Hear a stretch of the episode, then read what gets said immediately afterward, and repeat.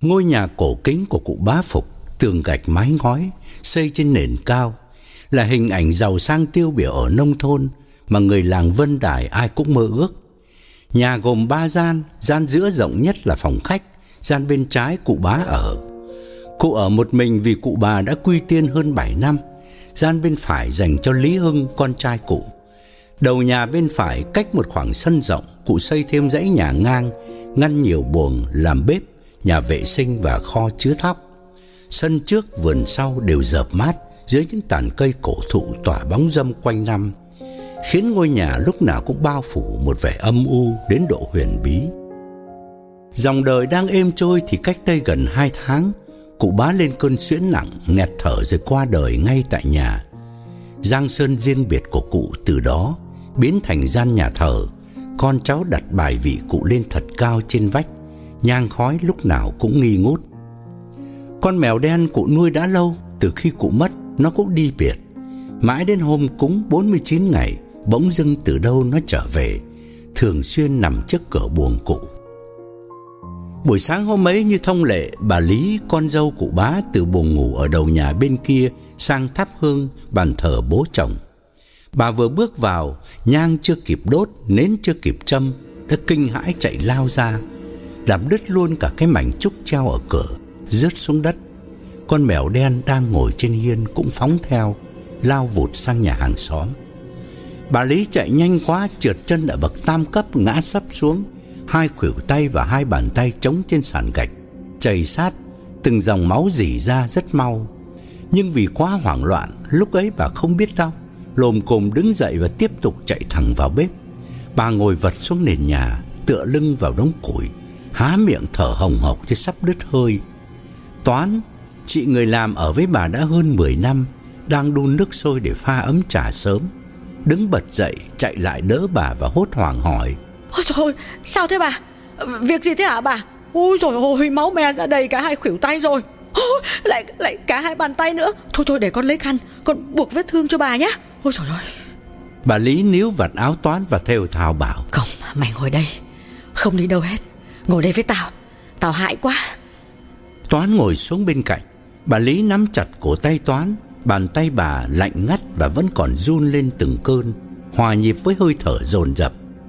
Bên ngoài trời đang mở sáng, gió thu đưa từng đợt lá vàng từ các nhánh cây cổ thụ sau nhà bay về phủ rải rác đầy sân.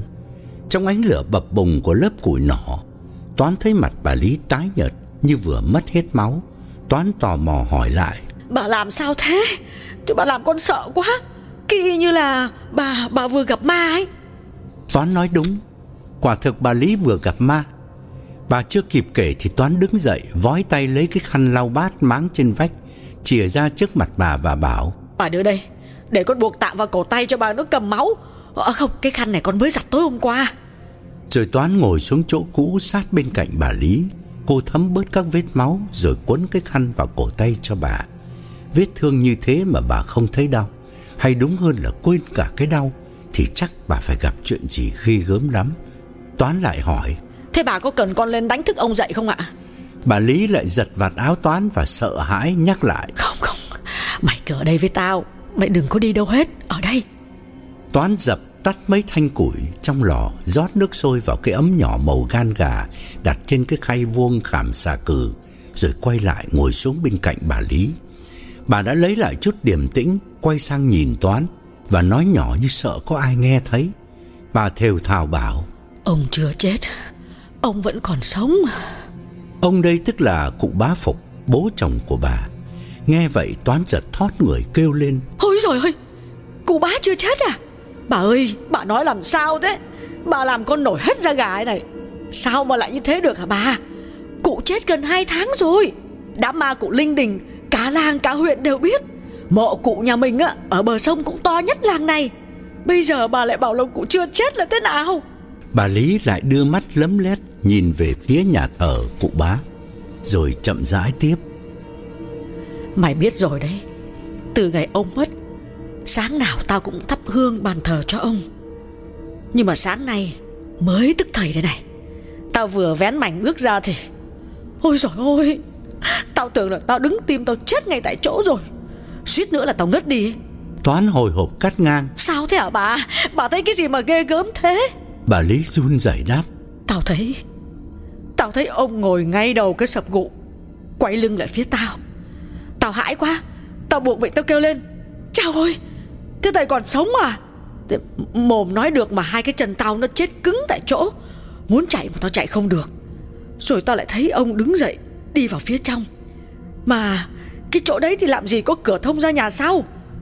Tao, tao thấy là ông đi đến cái vách Rồi tự dưng biến mất. Lúc đấy thì tao sợ quá Tao cắm đầu tao bỏ chạy ra ngoài. Toán thấy lạnh toát toàn thân Nắm chặt bàn tay bà Lý. Cô quay đầu đưa mắt nhìn lên gian nhà thờ cụ bá Ở góc sân bên kia Rồi cố chấn tĩnh hỏi lại. Bà ơi Con nói cái này Không phải thì bỏ bỏ quá cho con. Nhưng mà có thể nào là bà bà bị bà bị quáng gà không ạ?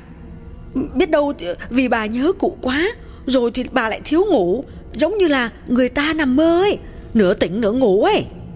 Bà Lý lắc đầu. Ôi trời ơi Tao cũng chỉ mong như thế thôi. Nhưng mà rõ ràng là ông hiện về. Ông ngồi ở đấy Mày biết cái sập gụ của ông mà. Từ ngày ông mất Tao vẫn để nguyên như lúc ông còn sống. Này cái gối mây Cái điếu cày bằng ống tre Bộ ấm chén. Toán lại ngắt lời. Vâng Thì chính con ngày nào con trả lên quét dọn buồng của cụ. Nhưng mà bà bảo là bà chỉ thấy cái lưng cụ thôi Không thấy mặt. Biết đâu Ôi dồi ôi bà ơi Hay là kẻ trộm. Bà Lý nhấn mạnh thêm. Không Tao không thể nhầm được. Vì ông vẫn mặc cái áo trắng đục có theo chữ thọ sau lưng. Mày còn nhớ cái áo đấy không? Toán đáp ngay. Có chứ ạ. Cái áo bà đặt may biếu cụ nhân dịp mừng thọ cụ 60 tuổi ấy Vừa lúc ấy Lý Hưng từ nhà trên bước ra sân Lớn tiếng hỏi vợ. Thế bà đã thắp hương cho thầy chưa? Làng này trong mọi gia đình Người ta đều gọi cha mẹ là thầy U.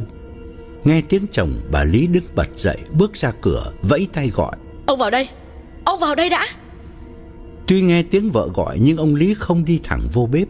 Ông vừa quay đầu nhìn sang gian nhà thờ cha mình và thấy cái mảnh trúc rớt xuống Nằm phủ trên bậc cửa, Ông hốt hoảng chạy lại. Con mèo đen đang nằm ở cửa, Gầm gừ nhìn ông. Ông xua tay đuổi nó mấy lần, Nó vẫn gan lì ngồi tại chỗ. Ông đành lờ đi và bực mình gắt. Mới sáng sớm đã làm rơi cái mảnh, con toán đâu? Gian nhà thờ của ông mà sao lại để rơi cả cái mảnh cửa mà không treo lên là thế nào? Bà Lý vẫn đứng yên ở cửa bếp, không nói gì. Chờ chồng vào để kể đầu đuôi câu chuyện. Ông Lý cúi xuống cuộn cái mảnh trúc Mang xuống bếp dựng bên cạnh đống củi. Ông thấy mặt vợ nhợt nhạt Cổ tay cuốn cái khăn lấm tấm máu. Ông dịu dòng hỏi Bà bà ngã hay sao mà mà máu ra đầy tay thế này? Toán đáp thay Thưa ông ạ Bà lên thắp hương cho cụ rồi trượt chân ngã xuống sân ạ. Vừa nói Toán vừa nhấc ghế cho ông ngồi Rồi bưng khay trà nóng đặt Trên cái bàn nhỏ trước mặt. Cô rót trà ra tách và nói Dạ nước chè con vừa mới pha Mời ông uống cho nóng ạ. Chờ chồng hớp ngụm trà đầu tiên Bà Lý mới run run nhập đề. Ông ơi Lúc nãy á, khi mà tôi lên nhà tôi thắp hương cho thầy á. Ông Lý gắt nhẹ Tôi vừa ở trên ấy mà Đã có hương khói gì đâu. Bà Lý cũng gắt lại Thì để tôi nói cái đã. Tôi vừa bước vào Chưa kịp làm gì thì tôi chết lặng cả người Muốn ngã quỵ xuống vì là tôi thấy thầy ngồi ngay cái đầu sập gụ, Chỗ mà thầy hay ngồi uống thuốc lào ấy. Lý Hưng giật mình kinh hãi, Tim đập thình thịch. Nghe vợ kể, Ông còn sợ hơn cả vợ. Nhưng vì là người đàn ông duy nhất trong nhà, Nên ông vẫn phải nói cứng để chấn an vợ Và tự chấn an chính mình. Ông bảo, Bà chỉ nom gà hoa quốc, Làm gì mà có cái chuyện ấy? Ban ngày ban mặt chả nhẽ Chả nhẽ thầy lại hiện về. Bà Lý thở dài đáp. Ôi giời ơi tôi ngần tuổi này Tôi làm dâu thầy hơn 20 năm. Chả nhẽ tôi không nhận ra thầy hay sao? Này nha Tôi thấy rõ ràng thầy mặc cái áo mà tôi biếu thầy hôm mà lễ mừng thọ 60 tuổi ấy. Lý Hưng vẫn cố giải thích theo chiều hướng phủ nhận câu chuyện của vợ. Ông điềm tĩnh nói Buồng thầy thì đèn đuốc không có Lúc nào cũng mờ mờ ảo ảo. Nên uh, bà tưởng tượng đấy thôi Bà Lý hờn dỗi bảo. Tôi không nói chuyện với ông nữa. Nhưng mà tôi cho ông biết là từ nay tôi không vào thắp hương cho thầy nữa đâu. Ông vào một mình Hoặc là ông phải đi với tôi Thì tôi mới dám vào. Lý Hưng bề ngoài ra vẻ cứng rắn Nhưng nét mặt cũng đã bắt đầu nhợt nhạt như người sốt rét lâu năm. Bà Lý chớp mắt ưu tư nói thêm. Đây này Lạ nhất là cái con mèo đen của thầy ấy. Thầy nuôi nó từ hồi bé. Hôm thầy mất Con mèo cũng biến mất luôn Tôi cứ tưởng là nó chết đâu rồi. Thế tự dưng mới hôm kia Cũng 49 ngày Nó lù lù ở đâu nó mò về. Tôi thấy nó đứng trước cửa buồng thầy Tôi giật bắn cả người. Chính Lý Hưng cũng đang thắc mắc về con mèo đen Nhưng chưa nói gì thì Toán lo lắng hùa theo. Ôi ôi hồi hồi còn bé à Con hay nghe kể chuyện quỷ nhập trang Chuyện nào cũng dính tới mèo Mà nhất là mèo đen. Mà con nghe bảo là dễ mà mà mà mà mèo mà nó nhảy sang quan tài Thì người chết đứng dậy. Chả biết có đúng không ạ Lý Hưng đang uống trà, Ngừng lại và gạt phát đi. Chỉ nói láo thôi, Toàn chuyện nhảm nhí. Rồi ông hạ giọng nghiêm trọng bảo, Bà nghe tôi dặn đây này, Chuyện ông hiện về đã dù có thật Hay không có thật Thì dứt khoát cũng không được cho ai biết. Sống để bụng chết mang theo, Bà nhớ chưa? Quay sang toán, Lý Hưng chừng mắt tiếp, Nhất là mày á, Đi chợ đi búa gặp người này người kia, Cấm không được nói gì cả. Hở ra là mày chết với tao. Toán khúm núm gật đầu. Vâng ạ Con không dám ạ. Xin ông bà cứ yên tâm ạ. Lý Hưng cắt nghĩa thêm. Người ngoài nghe được Người ta sẽ cho là nhà mình bạc phúc. Hiểu chưa? Bà Lý đề nghị. Hay là Bây giờ ông lên thắp hương cho thầy xem sao? Biết đâu thầy chỉ muốn thấy một mình ông hàng ngày phải nhớ đến thầy. Ông là con ruột mà. Tôi dù sao cũng chỉ là con dâu Lý Hưng bất giác đưa mắt nhìn lên gian nhà thờ của phụ thân, Rồi buồn rầu đáp. Tôi không nhớ đến thầy thì còn ai nhớ nữa. Điều này thì Lý Hưng nói thật, Ông dốc tiền ra lo đám tang lớn cho cụ bá, Đón hai nhà sư đến cầu siêu, Rồi thuê đến ba phường bát âm Thay nhau tấu nhạc phân ưu. Lúc hạ huyệt, Mấy lần ông cứ lao xuống đòi chết chung với cha, Đám đông vây quanh, Ai cũng cảm động sụt sùi khóc theo. Các bà thì thầm bảo nhau. Ơ này Cha con nhà này sống thì khắc khẩu Mở mồm là cãi nhau. Chả ngờ nghĩa tử là nghĩa tận. Ai cũng phải giật mình Vì dễ có người con trai nào mà tận hiếu như Lý Hưng. Ôi rồi ôi nó khóc mấy ngày liền Sương húp cả hai mắt. Nhưng cũng có bà rẻ biểu Thôi đi Bố nằm xuống để lại cho con cả một cơ ngơi nhà ngói cây mít. Bao nhiêu là tiền của ruộng nương Châu bò Hiếu thảo thì cũng là chuyện thường.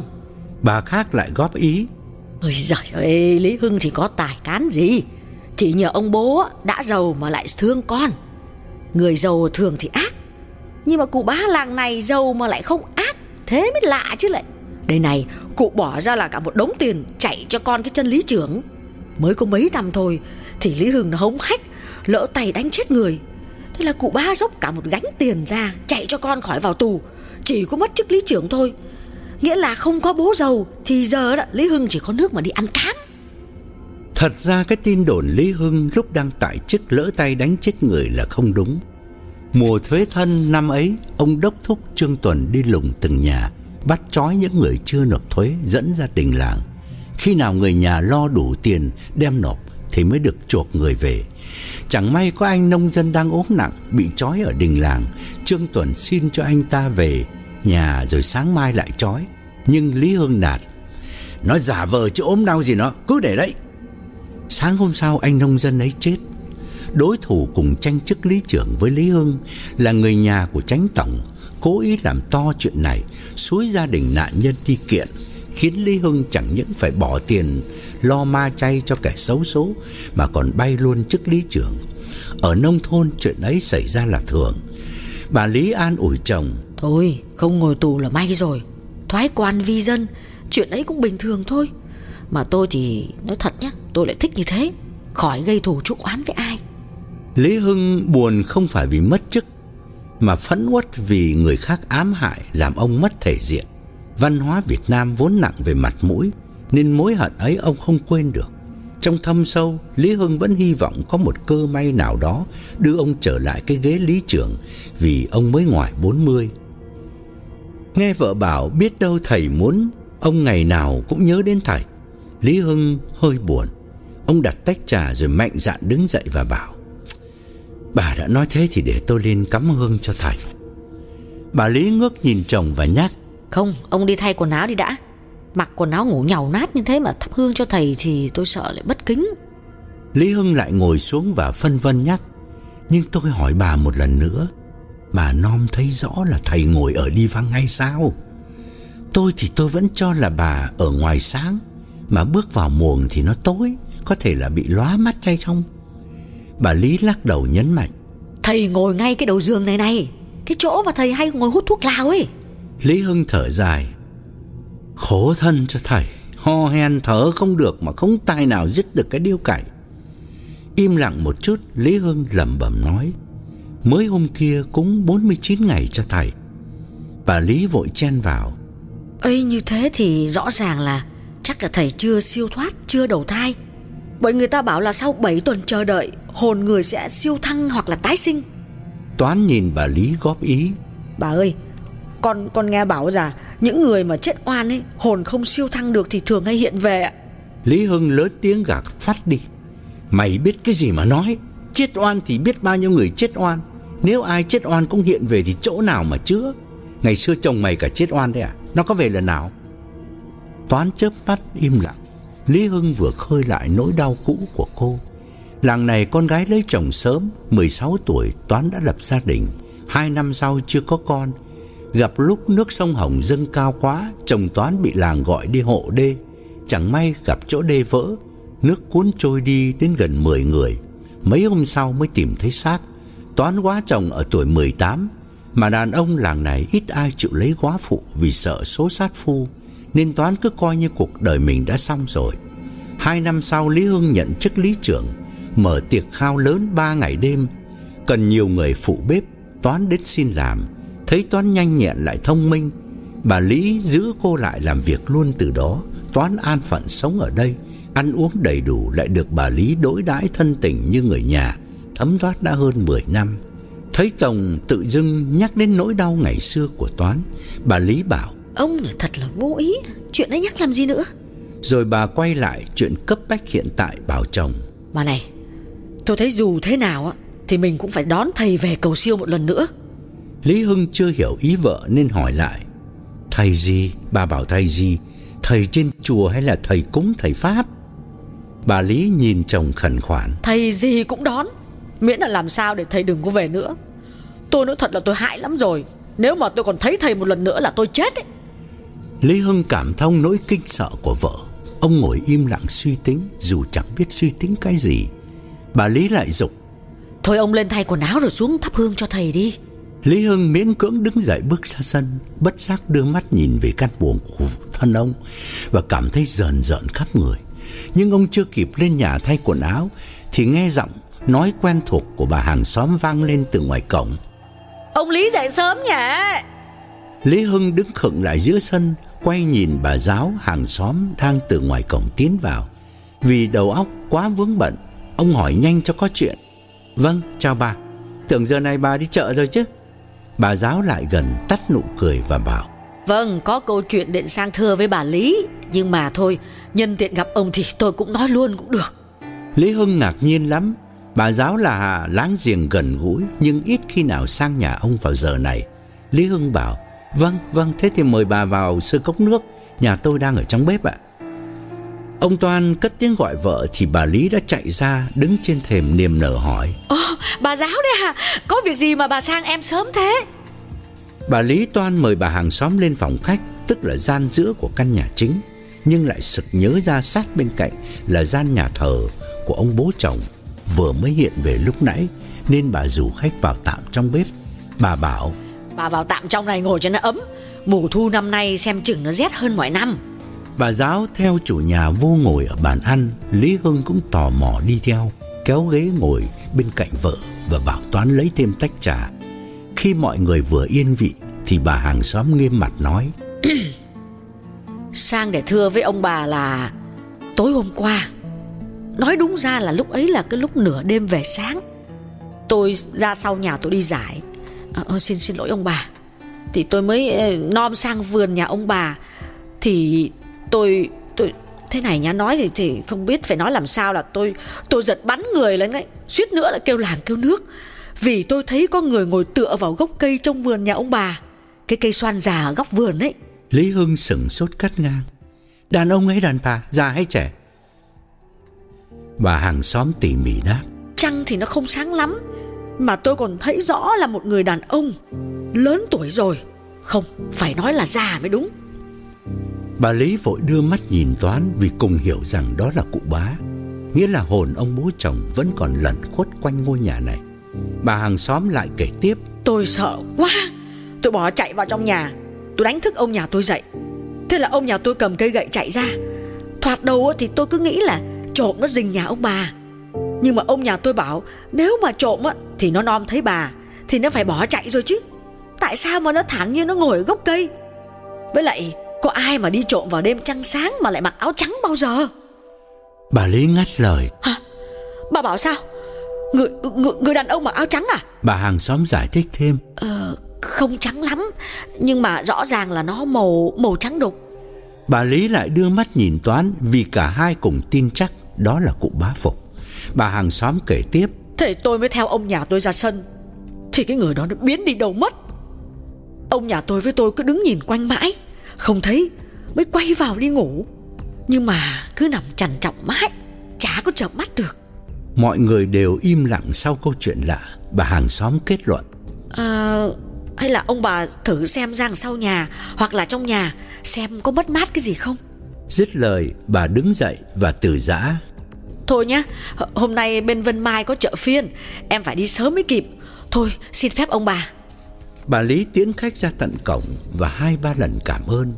Lý Hưng thì ngồi thử trong bếp Tay bưng tách trà nhưng không uống. Ông không biết phải làm gì bây giờ.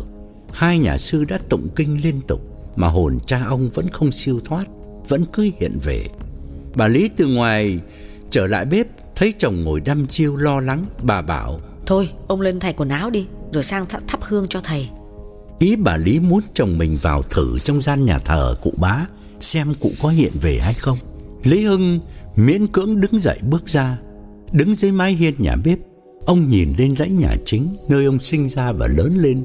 Hơn 40 năm qua Hôm nay bắt đầu thấy rờn rợn Vì có cảm tưởng âm khí đang vây quanh Mảnh vườn sau rất rộng của gia đình ông, Trồng hàng chục gốc mít và bưởi già cỗi. Từ thuở ông còn thơ, Đã vui chơi ở đó. Hôm nay nghe bà hàng xóm kể chuyện đêm qua, Tự dưng ông cũng thấy khu vườn ấy trở nên âm u, Mà có lẽ từ nay ông sẽ không dám ra thăm một mình nữa. Lý Hưng băng ngang mảnh sân gạch lên nhà. Ông vào thay bộ quần áo sạch sẽ hơn, Rồi ra hành lang, Rẽ sang nhà thờ của phụ thân. Ông thở mạnh, thu hết can đảm tiến lại trước gian nhà thờ. Con mèo đen đang nằm trước cửa gầm gừ nhìn ông, Xù lông, trợn mắt rồi lao vụt xuống sân. Ông đứng ngoài hiên, nhìn vào căn buồng mở tối, Dè dặt bước rô, chậm chậm tiến lại bàn thờ, Tay run run bật xiêm đốt nhang, Lâm dâm khấn vái. Bỗng ông giật mình kêu rú lên, Vì có bàn tay ai vừa đặt trên vai ông. Ông co rúm người quay đầu lại, Nhưng không hề có ai. Ngoại trừ cái không khí lạnh toát, Bất chợt bao phủ vây quanh. Ông đứng chôn chân tại chỗ, Vì tuy chẳng thấy ai, Nhưng ông nghe rõ tiếng bước chân từ trong phòng đi ra. Rồi bức mảnh trúc vén lên, Buông xuống. Tiếng bước chân ấy xa dần, Nhỏ dần, rồi biến mất. Ông cắm đầu lao ra cửa Và chạy một mạch thẳng xuống bếp. Thấy mặt ông nhợt nhạt, Đôi mắt lạc thần và toàn thân vẫn còn run lẩy bẩy. Bà vợ đỡ ông ngồi xuống ghế và lo âu nói. Sao? Ờ, ông thấy thầy về đúng không? Tôi đã bảo rồi mà, ông không tin tôi. Ngồi một mình để chấn tĩnh Lý Hưng mới vừa thở vừa nói. Tôi không nom thấy thầy Nhưng tôi biết thầy về. Ơ hay, nói cái gì chả hiểu gì hết. Ông không thấy thầy mà lại biết thầy về Nghĩa làm sao? Lý Hưng mệt mỏi đáp. Thầy đặt bàn tay lên vai tôi. Tay thầy lạnh buốt rồi tôi lại nghe bước chân thầy từ trong nhà đi ra sân. Toán ngồi nghe mặt tái xanh nhưng không dám nói gì. Im lặng một chút Lý Hưng bảo Tí nữa tôi với bà ra bờ sông viếng mộ thầy. Tạt qua chợ mua thật nhiều vàng mã đốt cho thầy. Bà Lý đăm chiêu đề nghị Viếng mộ thì ngày nào viếng chả được. Nhưng mà tôi thấy mình á, là đi lên chùa Đón hòa thượng về đây Làm lễ cầu siêu cho thầy lần nữa. Nói thật với ông là tôi sợ lắm Thầy phải siêu thoát thì mình mới sống yên ổn như cũ được. Lý Hưng chiều ý vợ nói Thế cũng được Ăn trưa xong mình đi. À, Chùa có hai thầy Mình thành cả hai. Nhưng bà nhớ là lát nữa gặp các thầy trên chùa đó. Tuyệt đối không cho các thầy biết chuyện xảy ra nhà mình. Chỉ xin các thầy làm lễ cầu siêu cho người quá cố Và cầu an cho gia đình mình mà thôi. Bà Lý gật đầu. Lý Hưng đứng dậy đi sang nhà tắm rửa mặt cho tỉnh táo. Bà Lý phụ với Toán nấu bữa trưa cho mau. Đầu bà nặng chịu không giải quyết xong chuyện này. Nghĩa là nếu ông bố chồng còn hiện về một lần nữa, Thì bà thấy không thể sống ở đây được nữa. Căn nhà cũ đầy kỷ niệm này Từ nay đã biến thành căn nhà ma, Mà ma thì không thể chung sống với người được. Toán nhìn bà Lý thành khẩn nói, Ôi bà ơi, Nếu mà cả ông với bà đều lên chùa Thì cho con đi theo với, Hoặc là để con đi chợ, Chứ con không dám ở nhà một mình đâu ạ. Bà Lý nhìn Toán thông cảm gật đầu nói Ừ Thôi thì cứ nấu cơm xong Rồi xách giỏ đi chợ. Sau bữa cơm trưa vội vã Bà Lý bảo chồng Ông này Tôi lên thay kéo dài rồi mình đi nhé. Trông nữa nắng gắt lắm Chùa nó nằm trên đồi Leo hết con dốc lên tới chính điện Thì lắm hôm nó mệt như cả người ấy. Lý Hưng ngồi uống nước xỉa răng hững hở đáp Ừ bà lên nhà thay quần áo đi Tôi cũng lên bây giờ. 20 phút sau bà Lý ở trong buồng bước ra vì đang có đại tang, bà mặc áo dài màu đậm Và đầu vẫn chít khăn trắng. Mở cửa bước ra, bà nghe loáng thoáng, Có tiếng võng đưa ở đằng sau. Bởi vì ngay sau gian buồng của bà Lý Lý Hưng cho căng cái võng cói, Một đầu buộc vào cột nhà, Đầu kia buộc vào thân cây mít. Ông có thói quen sau bữa trưa là ra nằm ngủ trên võng. Lắm hôm mát trời, Mãi đến xế chiều ông mới dậy. Bà Lý bước xuống thềm Vào bếp để dặn dò toán vài câu. Bà bực mình vì thấy chồng mình không hề tỏ ra lo lắng về chuyện ông bố hiện về. Đã hẹn ăn xong cùng nhau lên chùa ngay Mà còn ra nằm ngủ trên võng. Bà cầm cái quạt nan che nắng đi vòng ra hông nhà và lớn tiếng nói Ơ hay Đã bảo là phải đi ngay mà lại sao còn ra võng nằm ngủ làm sao? Nhưng bà chưa kịp dứt câu thì có tiếng Lý Hưng vang lên từ phía ngoài cổng. Ông gọi Nhanh lên bà ơi Bà dục tôi mà sao bà lại chậm thế Bà Lý giật mình choáng váng quay lại Thấy chồng mình đang đứng bên cạnh cổng chính dẫn ra đường. Thế thì người đang nằm trên võng là ai? Bà hoảng hốt quay nhìn lại Thì không còn thấy ai nằm trên võng nữa. Chiếc võng trống trơn Nhẹ nhẹ đưa qua đưa lại. Bà Lý đi nhanh như chạy ra cổng Đưa bàn tay lạnh ngắt nắm lấy tay chồng. Bà run run bảo Tôi tưởng là ông nằm ngủ trên võng chứ. Lý Hưng ngơ ngác nhìn vợ đáp Lúc bà vào buồng tắm thì tôi thay vội quần áo rồi ra thẳng đây mà. Bà Lý bảo chồng. Tôi, tôi nói thế là vì tôi vừa thấy có người nằm trên võng Đằng sau nhà mình ấy. Tôi, tôi tưởng là ông. Thì nếu mà ông đứng đây không phải ông thì chắc là rồi ôi Thầy hiện về nữa rồi. Lý Hưng lại giật mình nhưng chưa biết nói gì Thì bà não nề kết luận. Căn nhà này không ở được nữa rồi Dứt khoát là không thể ở được nữa. Lý Hưng nói Thôi thì cứ lên chùa thỉnh các nhà sư về đây cầu siêu một lần nữa xem thế nào. Bà Lý sợ một thì ông Lý sợ hai. Câu nói của Toán lúc nãy trong bếp cứ ám ảnh mãi trong đầu ông Làm ông bồn chồn đứng ngồi không yên Vì Toán nói Con con nghe nói là những người chết oan ấy, hồn không siêu thăng được thì thường hay hiện về ạ. Lý Hưng tự nhủ Bố mình lên cơn suyễn Nghẹt thở rồi chết. Có thầy thuốc xác nhận Sao lại bảo là chết oan Xế chiều ở chùa về, Lý Hưng uống vội tách trà, Rồi lấy bó nhang cùng một đống tiền vàng mã Và bảo vợ, Bà nhà, tôi ra miếng mộ thầy. Toán đi chợ về từ lâu nhưng không dám vào nhà, Cô tạt sang nhà bà giáo ngồi chờ. May quá, mới ngồi được một lúc thì ông bà Lý về. Toán đi vào thì Lý Hưng đi ra. Ông ra thẳng bờ sông đến trước mộ phần của bố.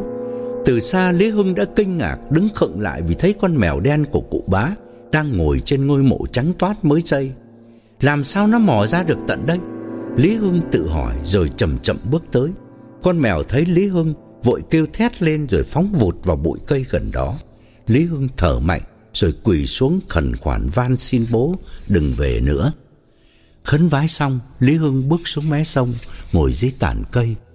Ông nhìn ra dòng sông nhỏ lúc nào mặt nước cũng phẳng lặng. Hai năm trước, mảnh đất này chưa thuộc về Lý Hưng. Ngày đó, ông đã mất chức lý trưởng về làm ruộng, nghĩa là đi coi thợ cấy, thợ gặt, vì đất của gia đình ông nằm dọc bờ sông rất nhiều. Một hôm có chiếc thuyền con chở hai người đàn ông tấp vào bờ, hỏi thăm Lý Hưng mấy chi tiết về vùng này. Nói chuyện vài câu, Lý Hưng biết đó là ông thầy địa lý dẫn học trò đi thực tế để chỉ cho học trò các thế đất quý mà người ta thường gọi là đi tìm long mạch. Hai thầy trò thuê một chiếc thuyền con đưa đi dọc theo sông, đến địa phận làng Vân Đài này thì dừng lại để quan sát. Lý Hưng mời hai người ngồi nghỉ dưới tàn cây có mái che lợp bằng dạ, là nơi ông tụ tập thợ lại để ăn cơm trưa. Lý Hưng mời khách uống bát nước chè, hút điếu thuốc lào và ăn cái bánh gai đặc sản, khách cảm động lắm. Giữa trời nắng gay gắt gặp được một người lạ ân cần như thế thì còn gì quý bằng. Về phần Lý Hưng bao nhiêu năm nghe bố mình nhắc đến môn địa lý, nhưng chính cụ bá cũng không rảnh. Hôm nay tình cờ gặp đúng người, Lý Hưng niềm nở đón tiếp và mạnh dạn đặt ra nhiều câu hỏi. Thầy địa lý cười bảo: "Ông Lý nghe qua cho vui thôi, chứ môn này học cả đời chưa thông, nói chi một ngày một buổi. Lý thuyết thì đơn giản lắm, nhưng thực tế thì khi đi tìm đất thì nó khó lắm ông ông ông Lý ạ." Ba người đi bộ dọc bờ sông chừng nửa tiếng đồng hồ thì thầy địa lý leo lên một mô đất cao, đưa mắt nhìn tứ phía rồi vẫy tay gọi anh học trò leo lên. Lý Hưng cũng hiếu kỳ lên theo. Ông thầy tỉ mỉ giảng: "Anh nhìn cho kỹ đi, cái cuộc đất này này, chỗ tôi đang đứng đây này, có thể gọi là tốt. Mình đi dọc theo sông cả tuần nay, hôm nay tôi mới gặp được một mảnh đất tốt. Thế đất cao, không sợ bị úng thủy. Trước mắt thì trên sông bên trái bên phải có hai cồn đất thiên nhiên, đúng là thanh long bạch hổ thiên tạo. Tuy chưa thể gọi là long mạch, nhưng đây là miếng đất rất là hiếm. Lý Hưng tò mò hỏi, hiếm là thế nào ở tay? Nó quý ở chỗ nào? Thầy địa lý chỉ mỉm cười không trả lời, nhưng anh học trò mong miệng đáp thay. Nói thế này thì ông Lý dễ hiểu hơn. Thí dụ an táng người cha vào thế đất tốt thì con cháu sẽ phất lên. Cho nên nhà giàu ngày xưa thường thuê thầy địa lý đi tìm đất để mai táng, hy vọng dòng họ sẽ thành đạt. Lý Hưng háo hức nhìn thầy địa lý hỏi lại. Thưa thầy, thế, thế thầy bảo cái miếng đất này là miếng đất tốt hả thầy? Miếng đất mình đang đứng ở chỗ này là là long mạch hả thầy? Thầy địa lý vẫn chỉ cười anh học trò lại đáp, không phải là long mạch. Chưa đáng gọi là long mạch, nhưng là cuộc đất tốt, có thể gọi là đất phát. Ba người trở lại tròi của Lý Hưng ngồi nói chuyện một lúc thì dưới sông người lái đò đã bơi thuyền đến. Hai thầy trò tạm biệt Lý Hưng để xuống ghe. Lý Hưng tiến ra sát mé sông và khách sáo dặn. Có dịp uh, ghé qua Vân Đài xin rước thầy vào tệ xá uống cốc nước. Thầy cứ hỏi nhà cụ Bá Phục hoặc nhà Lý Hưng thì ờ, chúng tôi sẽ rất là hân hạnh rước thầy vào chơi. Thầy nhớ nhé, cụ bá Phục hoặc Lý Hưng thầy nhé. Thầy địa lý đáp, thế thì quý hóa quá, thế nào tôi cũng đến. Thầy trò chúng tôi vân du khắp nơi gặp được gia chủ hiếu khách là mừng rồi. Con đò nhỏ trèo đi khá xa rồi, Lý Hưng vẫn còn đứng trông theo và vẫy tay tiễn biệt. Buổi chiều về nhà, Lý Hưng giấu kín chuyện gặp thầy địa lý. Ngay hôm sau ông đến nhà bà Giản hỏi mua miếng đất mà thầy địa lý khen là đất phát.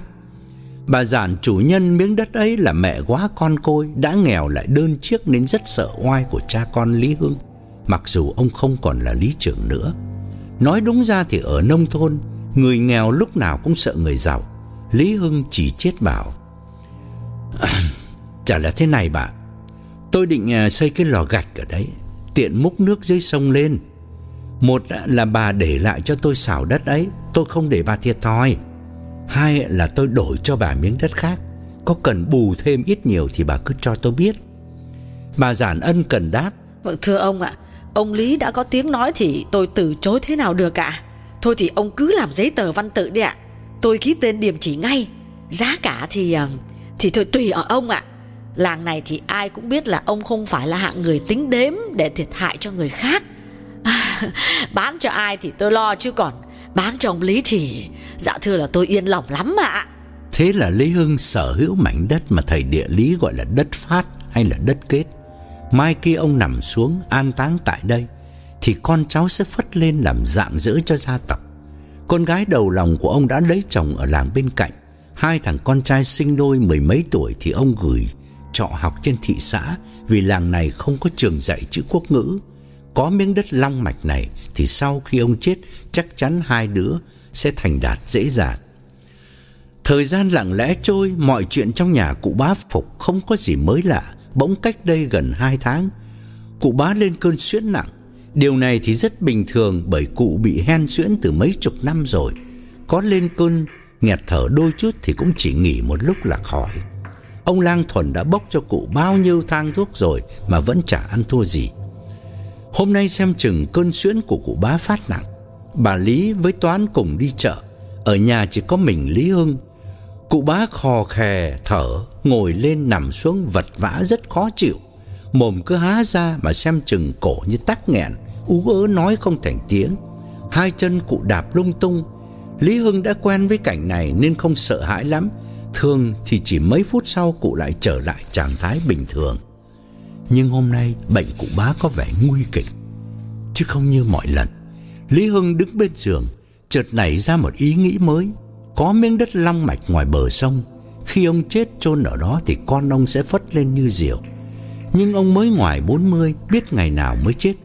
Còn bố ông thì đã 65 lại bệnh tật quanh năm. Thôi thì chi bằng chôn cụ ở mảnh đất ấy thì chính bản thân ông sẽ công thành danh toại. Ông sẽ lấy lại chức lý trưởng, quyền uy nhất làng làm dạng dỡ cho dòng họ. Nghĩ thế, Lý Hưng quyết định phải ra tay. Ông quay nhìn ra cửa, nhà giờ này chẳng có ai mà bức mảnh trúc lại che kín căn phòng vốn ít ánh sáng. Cụ bá đang kê đầu trên cái gối mây, Lý Hưng đỡ đầu bố đặt xuống giường.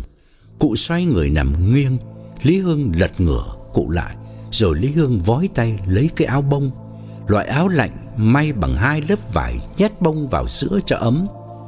Đang máng trên tường, ông gấp đôi cái áo bông đó lại rồi nghiến răng đè cái áo lên mặt cụ bá. Cụ dán giãy giụa chống cự, hai tay đưa lên cổ quảng nắm lấy áo Lý Hương, nhưng lúc ấy sức cụ đã quá yếu vì đang nghẹt thở, lại thêm đôi bàn tay rắn chắc của Lý hương cứ đè mạnh lớp áo dày trên miệng trên mũi cụ, nên chỉ vài phút sau, chân tay cụ duỗi thẳng ra, và cụ hoàn toàn tắt thở. Con mèo đen từ trên nóc tủ bất ngờ kêu thét lên rồi lao vụt vào đầu Lý Hưng. Lý Hưng kinh hãi nhưng né kịp, con mèo chạy vọt ra cửa. Lý Hưng đứng thở một lúc, rồi lấy một tờ giấy nhỏ xé ra, đặt trước hai lỗ mũi cụ bá, xem cụ đã tắt thở thật chưa. Thử hai ba lần rồi khi biết chắc bố đã chết, Lý Hưng mới lay vai bố và gọi lớn: "Thầy, Thầy tỉnh lại đi, Thầy làm sao thế này? Lý Hưng lao ra sân khóc giống lên Để hàng xóm nghe thấy mà chạy sang. Từ thân cây cau Trước hiên con mèo đen của cụ bá Lại nhe hàm răng kêu thét lên Và nhảy vụt xuống, Lao vào người Lý Hưng. Lý Hưng kinh hãi né sang một bên, Con mèo phóng qua sân nhà hàng xóm, Rồi biến mất luôn từ đó, Cho đến khi Lý Hưng cúng 49 ngày cho cụ bá, Nó mới trở về. Nghe Lý Hưng gào khóc Bà giáo là người đầu tiên tất tả chạy sang và hốt hoảng hỏi. Ôi cái gì thế ông Lý? Chuyện gì thế? Cụ bác làm sao rồi? Lý Hưng khóc nấc mãi lên không nói ra lời. Nhờ bà hàng xóm chạy đi gọi ông Lang Thuần Là người đã chữa bệnh suyễn cho cụ bá mấy chục năm nay. Chính ông Lang Thuần Cũng không lấy làm ngạc nhiên Về cái chết của cụ bá. Bởi cái bệnh khó thở kinh niên của cụ Lý Hưng chỉ nương theo căn bệnh của bố để đưa bố về bên kia thế giới sớm hơn thôi. Mặc cảm tội lỗi khiến Lý Hưng tổ chức đám tang thật trang trọng, đồng thời bản thân ông xuất hiện trước đám đông. Đích thực là một người con trí hiếu, đến ngay cả bà Lý cũng không ngờ chồng mình nặng tình nghĩa như vậy. Ông vật vã khóc than khiến bà cũng mủi lòng khóc nấc. Ôi thầy ơi là thầy ơi. Thầy bỏ chúng con đi giữa đường thế này. Từ nay chúng con biết nương tựa vào ai. Thầy ơi ôi thầy ơi. Khi nghe Lý Hưng cho biết đã chôn cụ bá trên mảnh đất mới ngoài bờ sông Bà Lý ngơ ngác hỏi. Hay Sao không để thầy nằm cạnh U trong nghĩa trang của làng? Dạ U mất Ông đã đóng tiền cho làng để giữ cho thầy một ô Bên cạnh U rồi kia mà Lý Hưng phân trần Tôi đưa thầy ra bờ sông là làm theo ý nguyện của thầy. Hôm thầy ra thăm miếng đất ấy thì thầy bảo tôi là à, chỗ này thoáng mát quá, khi thầy trăm tuổi thì con cho thầy nghỉ ở đây. Bà Lý tưởng thật nên không nói gì nữa Thế là cụ bá an nghỉ bên bờ sông Khoảng khoát mà chỉ một mình Lý Hưng biết đó là mảnh đất kết sẽ đưa Lý Hưng và con cháu phất lên trên đường danh vọng. Mọi tính toán của Lý Hưng đều chu đáo, duy có một điều Lý Hưng chẳng bao giờ ngờ tới là cụ bá lại hiện về. Câu nói của Toán vẫn vang lên trong đầu ông. Những người chết oan, hồn không siêu thăng được thì thường hay hiện về. Quỳ trước mộ một lúc, Lý Hưng đứng dậy toan quay về thì dưới mé sông có người đàn bà bước lên, gật đầu chào ông rồi nói: Chả biết ông Lý có còn nhớ tôi không? Tôi là Bính, lấy chồng bên kia sông gần 20 năm rồi. Bính con ông bà đầu phải không nhỉ? Vâng, vậy là ông Lý vẫn còn nhớ à? Bà nhìn ngôi mộ cụ bá và nói: Ông rời thật là bất công. Cụ bá ăn ở nhân đức như thế mà lại bắt đi sớm. Cả làng ai cũng tiếc. Dứt lời bà giã từ Lý Hưng đi nhanh vào làng. Lý Hưng ngượng ngập nhìn theo một lúc rồi cũng quay về nhà. Trời đã tắt nắng, Lý Hưng về đến nhà thấy vợ và chị người làm đang nói chuyện trong bếp. Cả một ngày hôm nay ông không còn nhìn thấy nụ cười nữa, mặt mũi ai cũng nặng trĩu ưu tư như một ngày đại tang. Ông đi thẳng vào bếp, ngồi xuống bàn ăn và hỏi: "Ở nhà có gì lạ không?" Bà Lý thành thật đáp: "Không có gì lạ hết, nhưng mà tôi vẫn sợ lắm. Chẳng những tôi không dám vào buồng thầy mà ngay cả gian phòng khách tôi cũng không dám vào nữa." Vườn sau tôi cũng không dám ra. Ông nghĩ xem Mình ở đây làm sao được nữa? Lý Hưng hiểu nỗi sợ của vợ nên cố chấn an. Thì hai nhà sư mình đã hẹn là chủ nhật này sẽ đến làm lễ cầu siêu. À, Tôi với bà thì thôi thì cố kiên nhẫn chờ thêm vài hôm nữa xem thế nào. Ông dứt lời thì Toán đang chảy củi Ngừng tay ngẩng lên nhìn Lý Hưng khẩn khoản nói. Ông ơi Đêm hôm con ngủ một mình ở dưới bếp này. Con hãi lắm ông ơi. Vậy con xin phép ông bà Cho con sang ngủ nhờ bên nhà bà giáo. Sáng sớm tinh sơ là con về liền ạ. Lý Hưng gắt nhẹ. Không được. Mày sang bên ấy người ta hỏi lý do. Thì mày trả lời thế nào? Không nhẽ mày bảo nhà nhà mình có ma Bà Lý xua tay nói. Thôi mày lên nhà ngủ với tao. Khiêng cái ghế bố lên đây. Kê ở cái góc nhà đó Còn rộng chán Nửa đêm nếu mà tao có cần đi ra ngoài Thì mày đi với tao. Tao không dám đi một mình đâu. Chị người làm mừng rỡ nói. Ôi trời ơi Thế thì con cảm ơn bà. Con không cần ghế bố đâu ạ. Con trải cái chiếu dưới đất là được rồi ạ.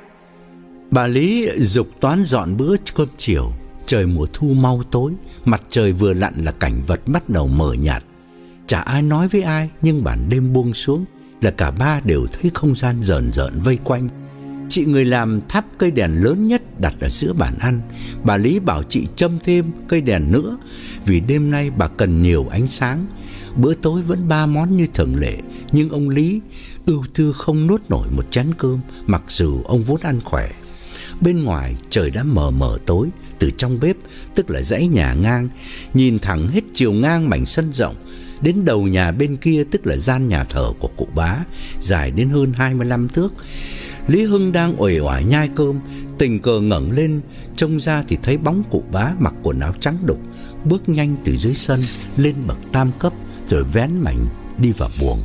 Con mèo đen đi theo sau cũng chui vào buồng theo cụ. Lý Hưng chỉ kịp kêu lên mấy tiếng kinh hãi rồi đánh rơi bát đũa xuống bàn. Ông dùng mình lạnh buốt, đôi mắt lạc thần, toàn thân run lên bần bật. Toán vội đỡ lấy lưng ông và dồn dập hỏi. Ôi trời ơi Ông ơi ông làm sao thế này ông ơi? Bà ơi bà! Chắc ông bị trúng gió rồi. Bà bà ơi bà bà bà vịn ông đi Để con đi tìm lọ dầu. Bà Lý buông bát đũa đứng lên vòng ra sau lưng chồng Lay mạnh hai vai ông và hỏi. Ông ơi Ông Ông có còn tỉnh không? Làm sao thế hả?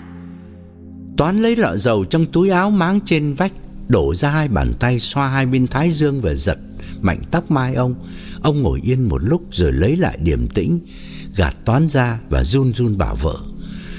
Tôi không sao cả, tôi không sao cả, bà bà ngồi xuống đi. Ông ngừng lại để thở rồi thêm. Nhưng nhưng bà bà nói đúng, căn nhà này không ở được nữa. Bà Lý nhìn chồng dè dặt hỏi lại. Ông ông nói như thế là là thế nào? Tôi tôi lại vừa mới thấy thầy. Chính mắt tôi vừa mới thấy thầy từ dưới sân bước lên bậc tam cấp, vén mảnh đi vào buồng. Thầy mặc quần áo trắng đục, tôi lại thấy cả con mèo đen đi theo thầy nữa. Bà Lý không nói gì, chỉ đưa mắt nhìn Toán, im lặng một lúc. Lý Hưng bảo: "Làm cách nào giải quyết bây giờ? Nghĩa là làm thế nào để thầy đừng về nữa, trả lại cuộc sống yên ổn cho gia đình mình?" Toán dè dặt tiếp lời Lý Hưng. Dạ thưa, con con lạm bàn như thế này ạ. Ông bà xem có được không nhé? Ờ, ông bà à, đã thỉnh các sư trên chùa xuống cầu siêu cho cụ thì cứ để chủ nhật các sư tới ạ. Hôm nay thì là là thứ tư ạ. Bà Lý cắt ngang. Thì đúng rồi. Ơ hay, ta đang sốt ruột, mày muốn nói cái gì? Toán gật đầu tiếp. Không ý là con là một mặt thì ông bà vẫn cứ nên mời thầy Pháp. Con đi chợ con nghe các bà trên chợ nói là làng mình có cái ông thầy Pháp cao tay lắm. Ông mà yếm bùa trừ tà hồn ma không bao giờ dám về nữa. Mà bà muốn biết thì ngày mai đã bà đi chợ với con. Con sẽ hỏi cho bà. Bà Lý tuyệt vọng nói ngay. Thôi, thôi thầy gì cũng được hết Bao nhiêu cũng được hết. Miễn là gia đình sống yên ổn thì là tao bằng lòng ngay. Lý Hưng uể oải gật đầu đồng ý sau bữa tối, bà Lý nán lại thu dọn chung với Toán. Bà ngại không muốn lên nhà, khiến chính ông Lý cũng đành ngồi chờ ở bàn ăn cho đến khi hai người đàn bà xong việc mới cùng nhau lên nhà trên. Cửa trước cửa sau đều khép kín chặt, lên giường đắp chăn kín mít, nhưng hai cây đèn dầu lớn vẫn để nguyên, không tắt. Toán trải cái chiếu nhỏ trên sàn nhà ngay sát giường của ông bà chủ, vì cả ba cùng sợ bóng tối mà xem chừng người sợ nhất bây giờ lại là Lý Hưng. Bởi chính mắt ông đã thấy bố ông hiện về chiều nay. Tiếng lá rơi xào xạc trên mái ngói, tiếng gió rít từng cơn xuyên qua cửa, tất cả đều làm ông rùng mình trong bóng tối. Ông cứ hồi hộp chờ đợi, nhưng cụ bá không hiện về lần nào nữa. Qua một đêm yên bình, cả nhà mừng rỡ lắm. Trời trời sáng rõ, bình minh ló dạng, cả ba mới dám ra ngoài. Mọi sinh hoạt của ba người, chủ lẫn tớ, hầu như đều diễn ra trong bếp, ai cũng ngần ngại không dám lên dãy nhà trên. Sau bữa cơm trưa, Lý Hưng định ra võng nằm ngủ như thường lệ, nhưng sực nhớ ra hôm qua hồn ma thân phụ ông đã về nằm trên cái võng ấy, nên giờ này ông không dám. Ông đành nằm tạm ở cái ghế bố trong góc bếp. Ông vừa nhắm mắt nhưng chưa ngủ thì có khách gọi ngoài cổng. Toán chạy vội ra hỏi thăm vài câu rồi vào báo với Lý Hưng. Dạ thưa, có hai người khách nói là người quen cũ của ông mà ghé thăm ạ. Toán đang nói thì Lý Hưng đã đứng dậy và chạy ra mở cổng Bởi vì ông vừa nhận ra ông thầy địa lý và anh học trò ông gặp ngoài bờ sông cách đây đã hai năm Lý Hưng vẫn coi đây là hai vị ân nhân đã chỉ dẫn địa lý cho mình Ông mở rộng cánh cổng rồi niềm nở nói mấy câu khách sáo Ôi thật là quý hoa quá. Thật là rồng đến nhà tôm. À, Dễ đến 2 năm rồi đấy thầy nhỉ? Thầy địa lý à, bước nhanh vào trước anh học trò theo sau. Thầy nói Vâng hơn 2 năm rồi ông Lý ạ. Tôi vẫn nhớ lời ông à, ông Lý à, dặn.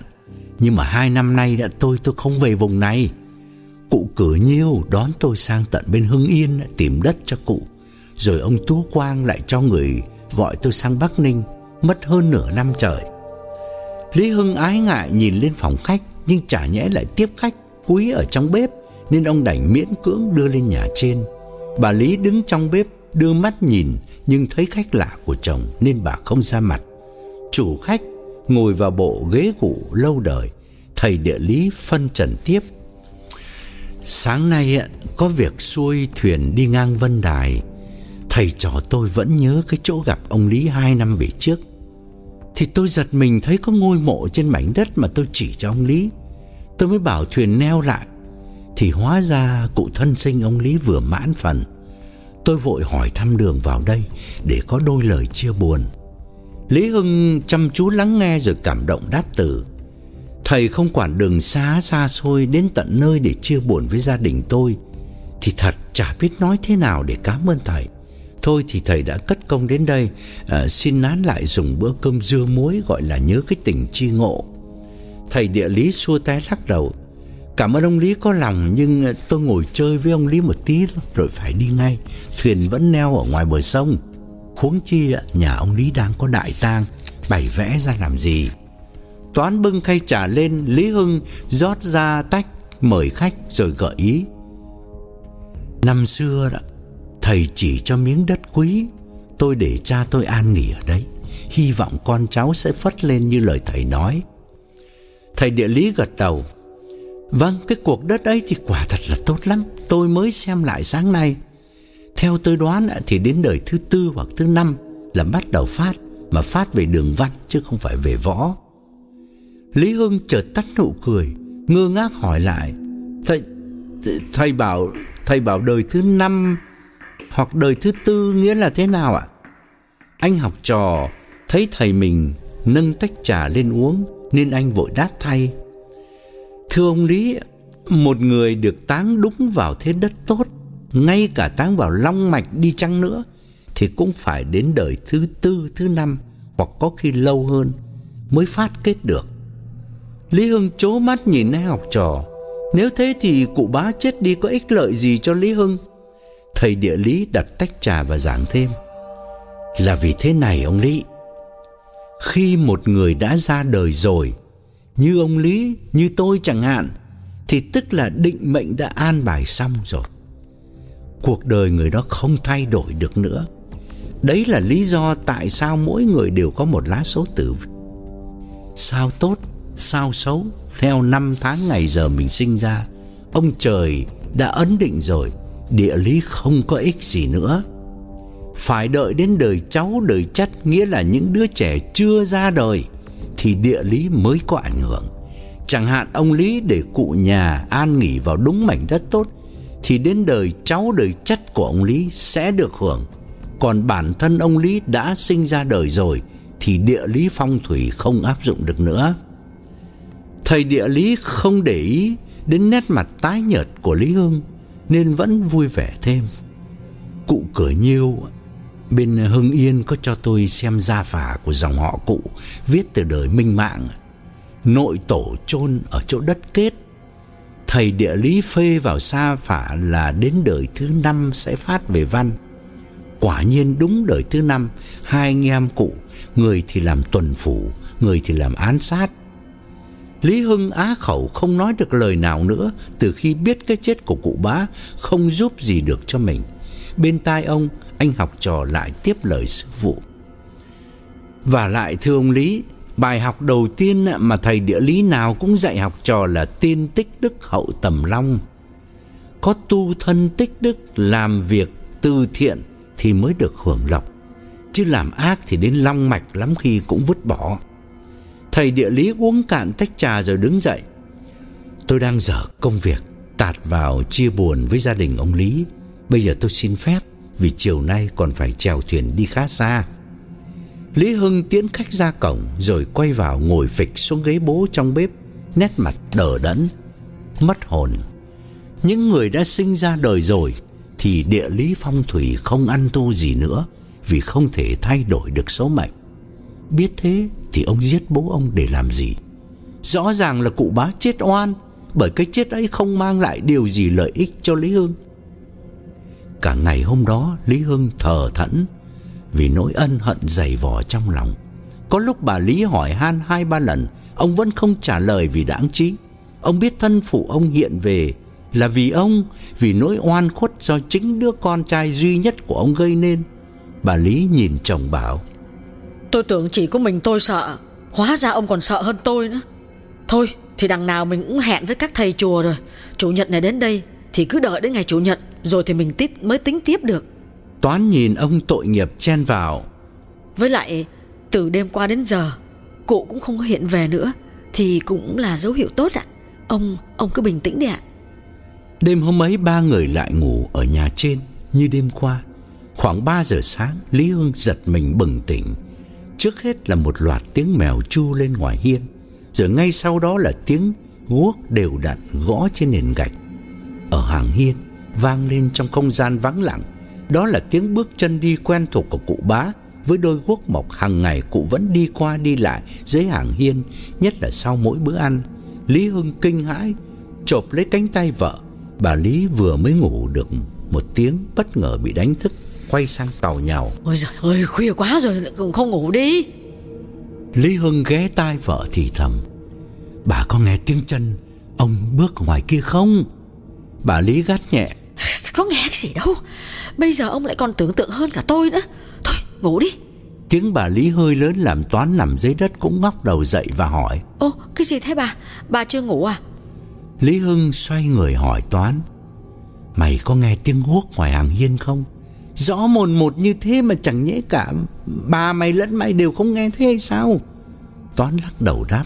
Ờ con Con con chả nghe thế gì ạ?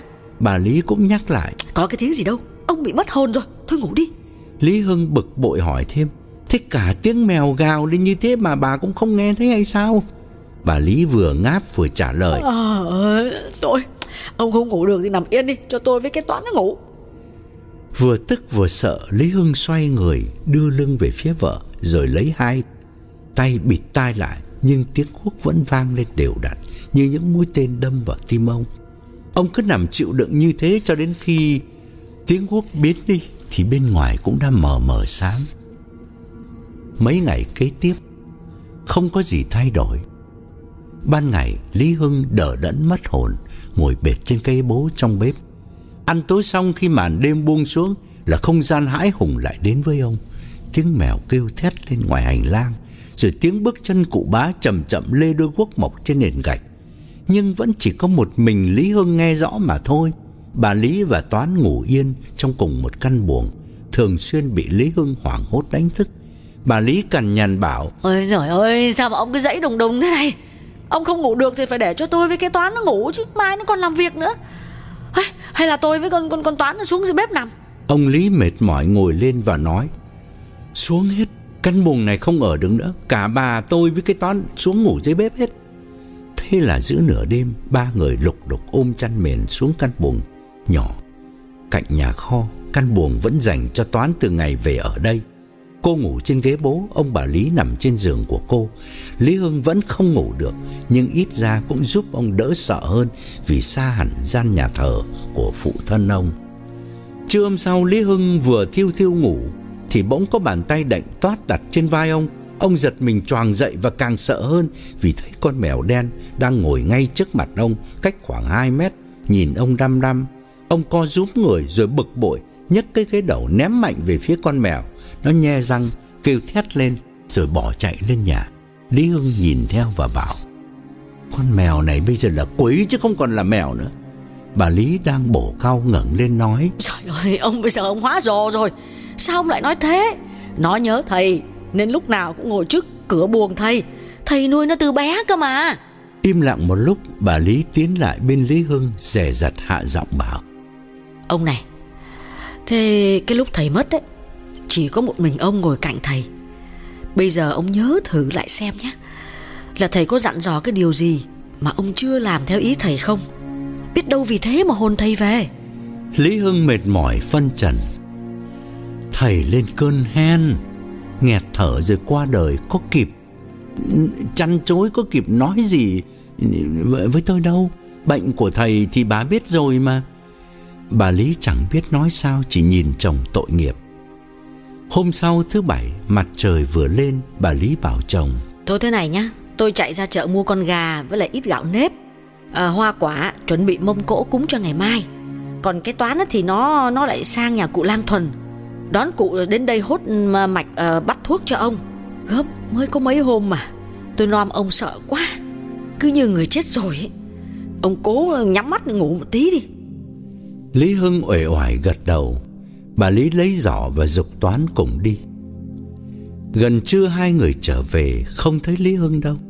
Bà lên tiếng gọi hai ba lần Vẫn không thấy chồng trả lời.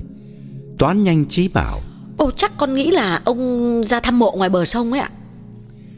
Bà Lý đổ gạo nếp ra mâm để nhặt sạn Gật đầu nói Ừ chắc tạm đoán thế. Thôi nấu cơm đi Để ông về ông còn ăn là vừa. Rồi hai người im lặng bắt tay vào việc.